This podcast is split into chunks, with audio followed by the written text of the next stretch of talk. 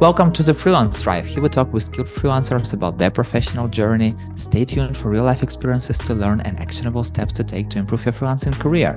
My name is Yuri. I'm a community builder at Code Control and 9am.works, and my guest is Shea Karssing, story centered and SEO minded writer with over a decade of experience who marries creativity and wordsmithery with measurable results.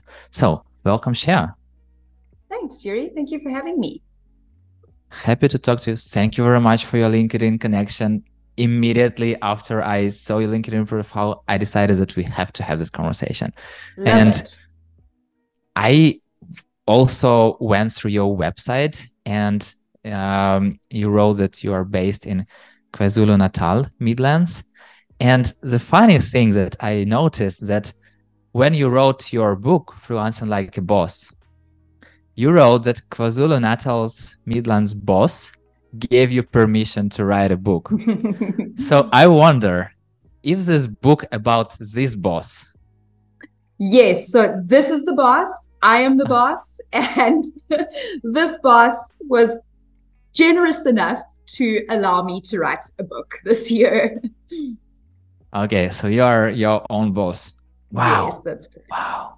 It sounds amazing. Like I, I feel like I always wanted to be my own boss, but then like I need to talk to people. I need to work. I need somebody to I can't say like manage myself, but you know, to connect on a peer level. And now here we are. And I liked very much what you wrote that busy is doing stuff while productive is doing the right stuff. And I totally agree with it. And still, for me, sometimes it's super hard to understand what does it mean to do the right stuff? Because it's so easy to stuck in the routine in the mundane work like doing daily daily on daily basis. So at what moment did you understand this notion that busy is doing stuff while productive is doing the right stuff so i think Yuri, we can all identify that it's so easy to be busy. You know, even if I didn't work at all, I would, oh, I'd plant a veggie garden. I'd go on amazing hikes. I would play with my dog all day. I'd be super busy. but being productive is is a slightly different story. And you know, filling your time is the easy part. Filling your time productively becomes a lot more challenging. So for me, it was actually out of necessity that I realized that I needed to focus on being productive. Um, it was a very busy time in my life, and I had a lot going on. I had a lot of clients. I was busy training for an Ironman, and I had to learn how to prioritize and focus on those things that you know filled the category of both important and urgent. So that was out of necessity. But the problem with that is that I was just focusing on those important and urgent tasks and I was getting them done and I was hustling and grinding and making it work. But I'd neglected to focus on the stuff that is less urgent, but also important. Things like working on my own business and self development and the things that are easily pushed to the bottom of the list when you've got a lot of other things on your plate. So that was quite a challenge. And it was only actually when I developed a new priority, um, when I'd written the book and had the book published, that I had a lot of different stuff coming at me. Um, you know, like talking on this podcast or doing interviews. And then I realized, wow, there's actually quite a lot that I need to work on within my own business and be productive in that way. So that's kind of what I've been focusing on this year is stepping away from only just grinding on the treadmill of important and urgent and carving out time for the stuff that is important, not urgent. And mm. I read um, a really good book. I don't know if you've heard of it. It's called The One Thing. It's by Gary Keller.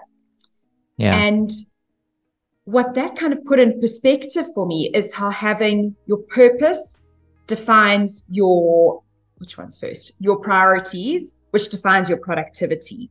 So once you have an idea of what that overall purpose looks like, that then dictates what you prioritize, which dictates what you do on every day, every week, every month, every year.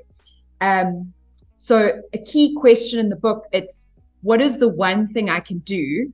And you can make it as granular as you like. So it could be this hour, this week, or this year. What's the one thing I can do um, to make it so that doing this one, oh, I can't remember the exact question now, but it's it's a really good focusing question to help you access your priorities via your purpose.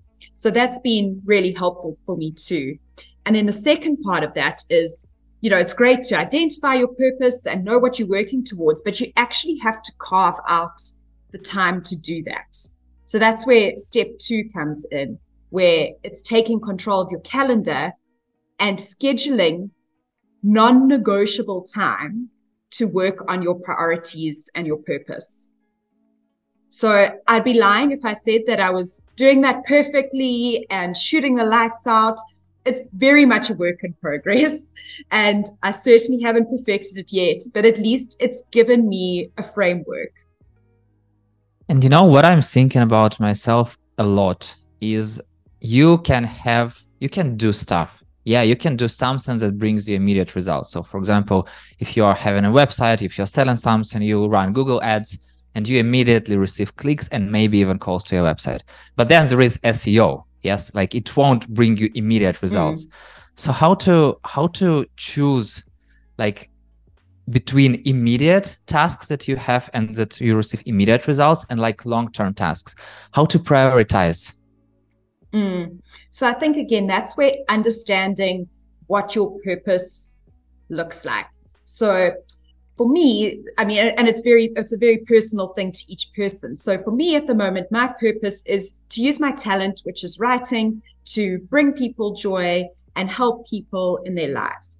So in order to be able to do that, I need to make the time to do my writing work. And I need to work on projects that are going to fulfill that purpose. So by having that vision, that gives you the direction because otherwise you do. If you don't have vision if you don't have direction if you don't have goals that you're working towards you will. Just keep doing the things that give you instant results. And like you say you know it's it's human nature. We are wired to get a dopamine hit when we ticked something off our to-do list. Feels amazing. I don't know if you use any uh, like productivity um, platforms but in asana you get a beautiful unicorn dancing across your screen when you tick something off the list so it's about making sure that you have a bigger picture and then smaller goals and tasks below that that you are working towards. And when you have that bigger picture in mind, it brings everything else into focus. You talked about smaller tasks. Um, I know that sometimes small tasks can be like time consuming, but usually I feel like small task is something you can do like in half an hour up to one hour. So for you, what is a small task? So a general rule is if you can do it in two minutes, do it straight away. Um, from a productivity point of view. So that I will do unless it's disrupting me from something else. So two minutes is a quick task.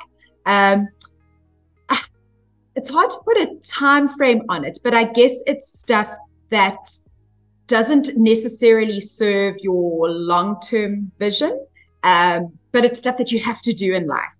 You know, we'd love to be able to not have to uh, do our taxes and things like that. But there are certain things we have to do. And what I'd recommend is with some of those smaller tasks, if you can either eliminate some of them. So, do you really need to go get your groceries once a day?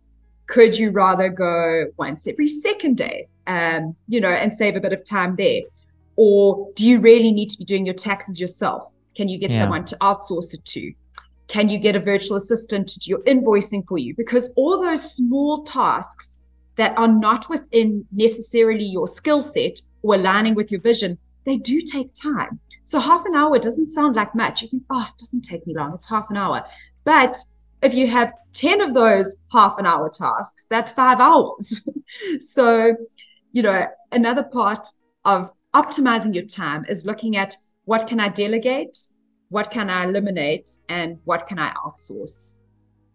talking about delegation like it's it's very important question for me it's super hard to delegate tasks and you know what i'm trying to understand like how i measure if i need to delegate something is like for example if my hourly rate is 100 euros and if somebody's hourly rate is 50 euros and they can do the same work in one hour it means that it's better for me to delegate this work to them and i'll save 50 euros working and improving my skills so what is what is for you how do you delegate how do you decide what to delegate Exactly. You make a good point. So as a the ben- one of the benefits of the kind of industry we in is that you do have an idea of what your time is worth. So you can use that as a really good way to assess whether it's something you can outsource to someone else or not. Also, another thing to look at is your skill set. Does this align with what you're actually good at? Let's say, okay, on a website, for example, I'm able to tinker a bit with WordPress and you know, I'm okay at knowing my way around there. But actually, if I need to create a new page on my website, it's going to take me hours and I'm, there's going to be stuff I've messed up and I'm not going to be able to fix. It's actually better use of my time to send that off to the web developer and say, please create this page for me. And they'll do it in an hour and charge me way less than the six hours I would have spent doing it myself. So I think, yes, looking at cost and looking at skill set and also just energy. If it's something we we all have a finite amount of energy each day. It's not even about time. It's about yeah. energy. And if you are using that precious energy on things that drain you, it means you have less energy to dedicate to the things that actually move you closer to your goals. So I'd say energy, competency, and time versus cost. I feel like it's already answering my next question a little bit. So I was going to ask you about if you are a freelancer paid hourly and the market competition doesn't allow you to increase rates, how do you work less but get paid the same and even higher amount? So I think firstly, um, I think there's always scope to charge above market rate. So never feel stuck in those kind of brackets because there will always be people out there who will pay more for you. If you deliver a valuable service, um, you deliver on time, you're reliable, people trust you and you add value, people will be willing to pay you more. I mean, think of, say, you get a, a plumber, the cheapest plumber, and he doesn't answer his phone and he arrives two hours late, and then two days later, your toilet's leaking again next time you're rather going to pay a little bit more and have someone who you know is going to get the job done. So I think never feel like there's a cap on your rates. If you are upskilling yourself and if you are adding value and you're getting more experience, your rates can go up accordingly. But raising your rates isn't the only way to increase your your effective hourly rate. Um, also, just time management, things that we've spoken about in terms yeah. of reducing, eliminating outsourcing, delegating. That frees up your time so that you actually your hourly rate goes down because you're spending less time on certain tasks. And what, something that I've also really found to be powerful is focus time. So you can, it's amazing how much you can actually get done when you mm. turn off all distractions and just sit down. For me, morning is sort of my higher energy time. So that's when I prefer to do it. For some people, it might be later at night or in the afternoon, where you can sit without any distractions. You turn off your phone, turn off your email, and you just focus in on one task. And it's amazing how quickly you can get it done. And then once you've done it, it's such a sense of relief. And if you charge a project fee, you've made an amazing profit because you've managed to get this job done in a short space of time. So carving out those focus areas has really been powerful for me powerful for me too. You know, the funniest thing that I have a lot of conversation with tech developers and that's exactly what I hear from them. So for example, somebody somebody charges 100 euros and somebody charges 50 euros. In most cases, it means that this person who charges 100 can do something faster.